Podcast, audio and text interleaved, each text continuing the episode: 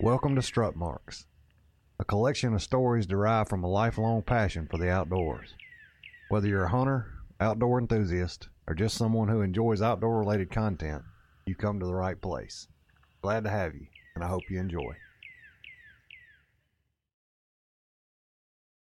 Black Wings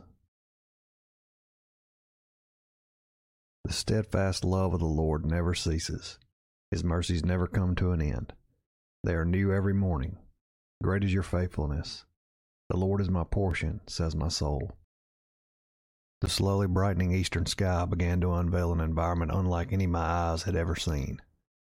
My hide this morning was many miles from both where my professional experience was concentrated and over 600 miles in an odd direction from anywhere that I had ever traveled to turkey hunt. Absolutely teeming with flora and fauna.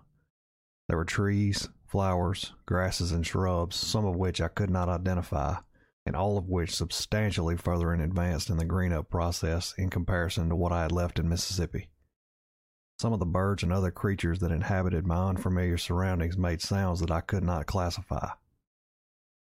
Having not only spent most of my life in the outdoors, but also given my career in natural resources, this evoked a range of emotions for me. There was an inherent level of discomfort associated with being surrounded by widely unfamiliar plant species, and an equally disturbing level of uncertainty with the inability to classify some of the vocalizations being made by the critters as well. Directly to my front, palm trees scattered themselves across a landscape of grazed pasture, intermingled with sparse longleaf and slash pine, species that I was familiar with, which gave me a strangely satisfying level of comfort. Patches of palmetto ranging in height from waist to well over head high also placed themselves in low traffic areas and were in many cases guarded by groups of trees. To our rear, a water control levee separated my position from a broad expanse of bald cypress, lending itself to the cypress breaks common to low lying areas across the Mississippi Delta region, which also seemed to stir my soul strictly due to familiarity. Even the locals here had their own lingo for much of what laid before me.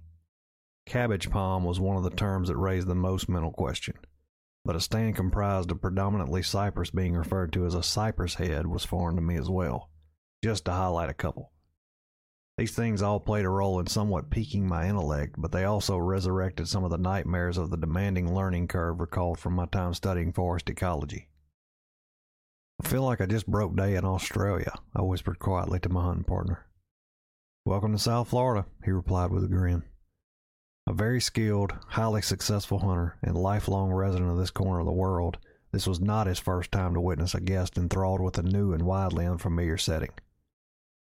This turkey's been roosting right over there, he said, pointing over his shoulder toward a point on the end of the cypress head behind us, just behind that point. His hens are going to be all in these trees along the edge behind us. The edge he referred to was the near edge of that same cypress head, putting the roosted hens potentially within a hundred yards of our position gobble was a welcomingly familiar break to the wide eyed sensory overload that I had been in for the past fifteen minutes. His hands were quick to chime in, and my hunting partner and I carried on a conversation with a group that lasted until shortly after fly down. Happy to be turkey hunting again.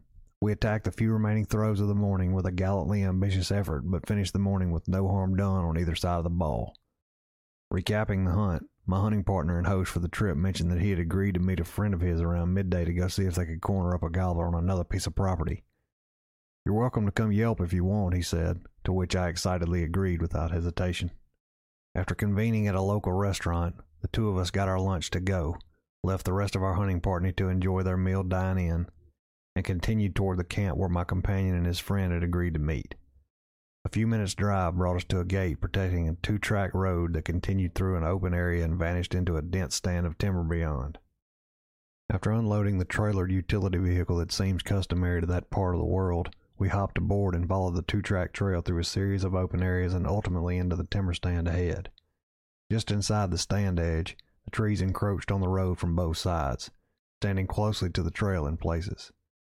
The predominant species dominating the overstory in this area of the property appeared to be made up primarily of slash pine and scattered live oak with Spanish moss that sagged from many of the branches. As we continued to travel the road for the final stretch to the meeting location, my mind was constantly quantifying the estimated amount of travel on our trail based on visual characteristics.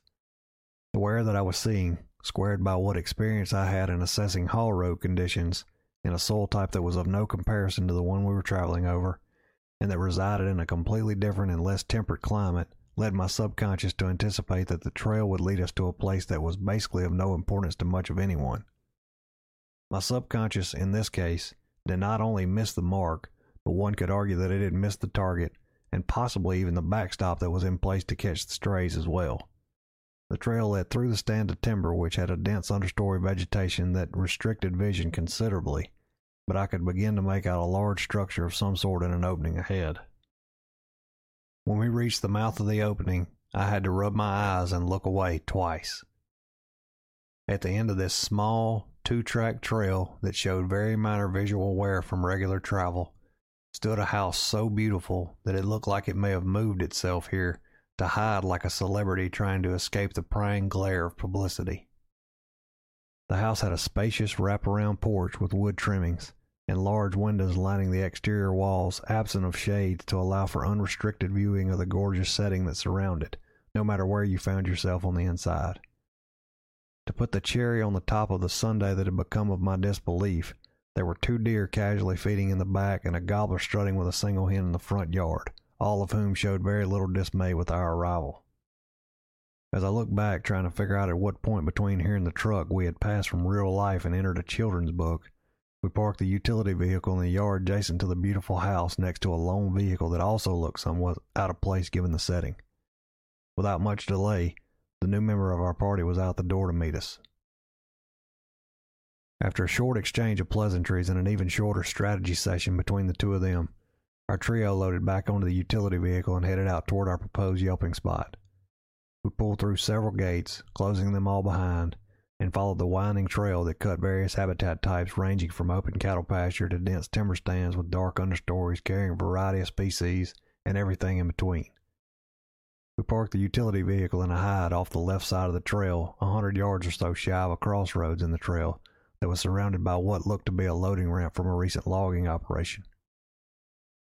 As we approached the loading ramp at the crossroads from the west, my hunting partner conveyed that the turkeys in this area liked to travel the road that ran away from the loading ramp to the north. And additionally, he felt like they would be approaching our position from the north.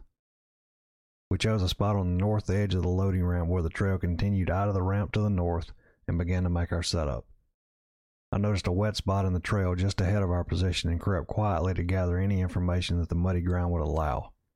Absolutely padded with turkey tracks both gobbler and hen tracks, most of which were traveling from north to south toward the loading ramp just behind our setup, as previously communicated, causing my already high level of confidence to nearly blow the top off the meter.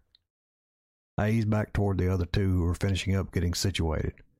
I cut three palmetto fronds and stuck in front of my hiding spot to block from anything that approached from the north as expected, and backed into my little hole next to a small live oak tree about eight inches in diameter at the stump with a screen of palmetto serving as a backdrop and a blind of sorts between my position and the open loading ramp.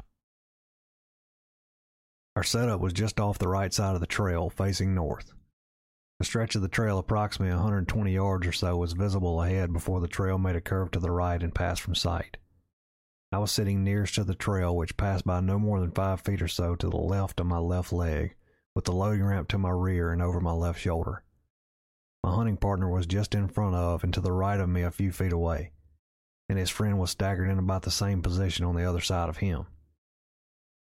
We don't need to be between the man on the gun and this road, I thought to myself. If the turkey circles our position or comes up behind us, then we'll be hung. However, we were set up, situated, and the turkey was going to approach our setup from down the road to the north, just as scripted, I convinced myself. No need to stop the show and change the whole setup now. We will be fine. My partner and I started calling shortly after everyone finished rustling their leaves and situating their sticks. We kept on a steady conversation, painting the picture of two hens searching for company while feeding along the edge of the loading ramp near where we hid. After 15 or 20 minutes of a somewhat steady conversation between the two of us at varying volumes, the early morning started to catch up with me. I dozed a couple of times, which always ended by abruptly jolting myself awake and then calling in an attempt to wake myself more fully.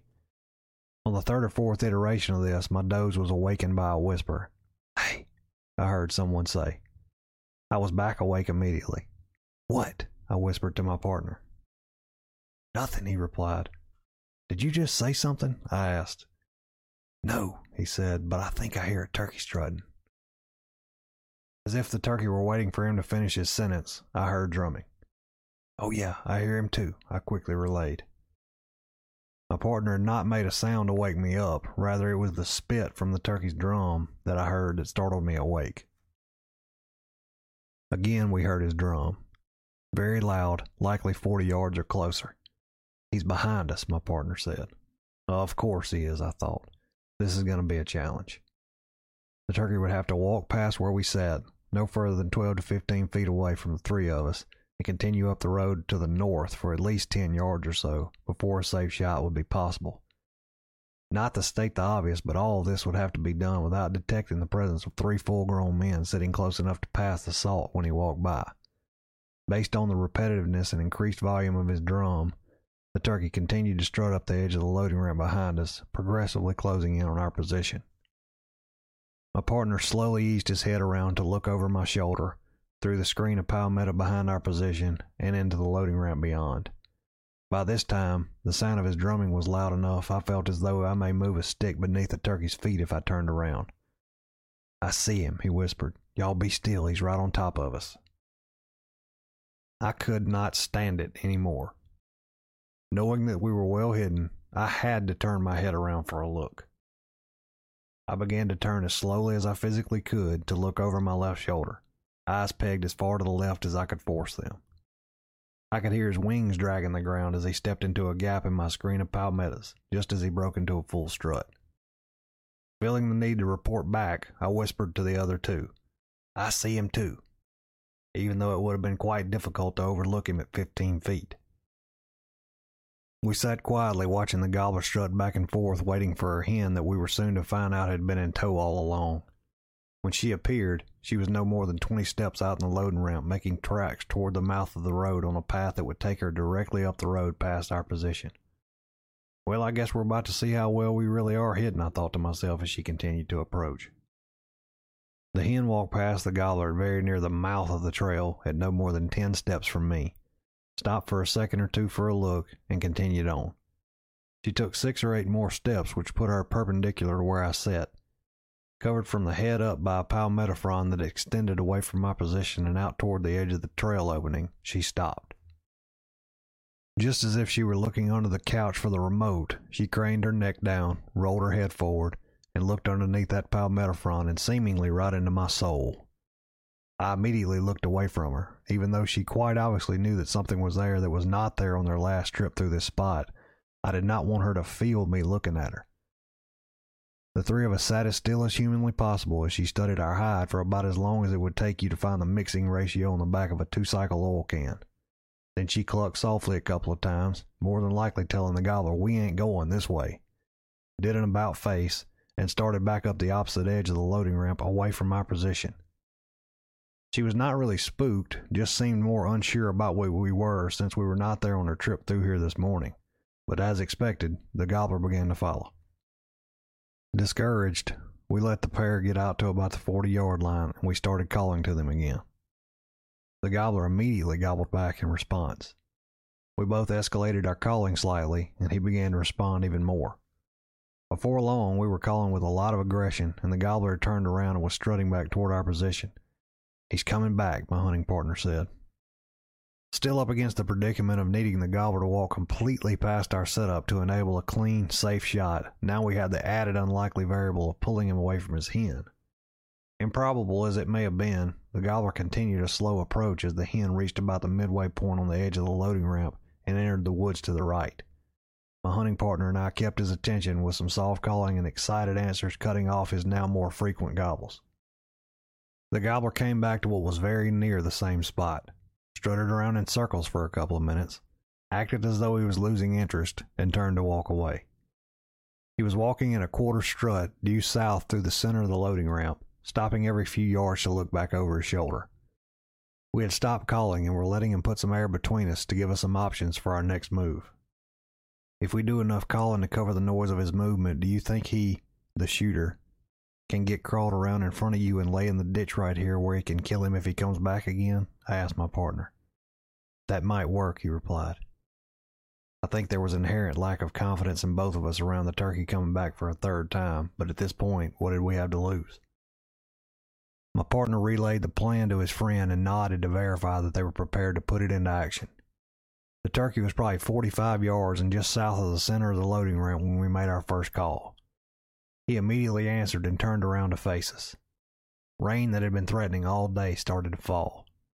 We answered his gobble aggressively and began to deal pretty fast after that. I was yelping and cutting almost constantly, as was my hunting partner, and the turkey was gobbling steadily, all the while our trigger man was crawling into position as quietly as possible. In a matter of 10 to 15 seconds, he was laying prone in the ready position in what would be the ditch of the trail, if there were a ditch. Gun pointed in the direction of the turkey, who was now slowly coming back, but blocked from the shooter's view by the screen of palmetto behind our position. Having regained the turkey's full attention, he slowly strutted back in our direction while hugging the edge of the loading ramp to his right, our left. He broke inside of the 25 yard line and stopped to look. He has to be just out of his view, I thought to myself.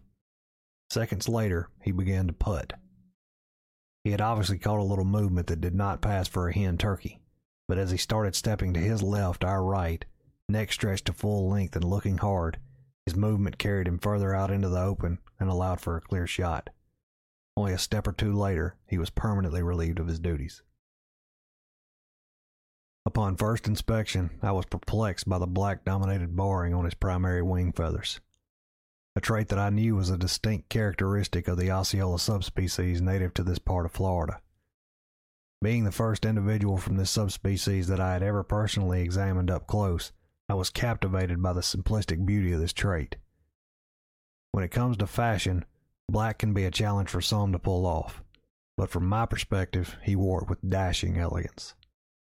Reminiscent of the bars on the sleeve of a uniform, on this day, the uniform he would wear into his final battle. A respectable foe who put forth a valiant effort, he could not have fallen to a more grateful adversary. I am certain he received a hero's welcome on the other side. Thanks for listening to Strut Marks. If you like what you hear, don't forget to leave a rating, write a review, and share it with your buddies. God bless, and see you next time.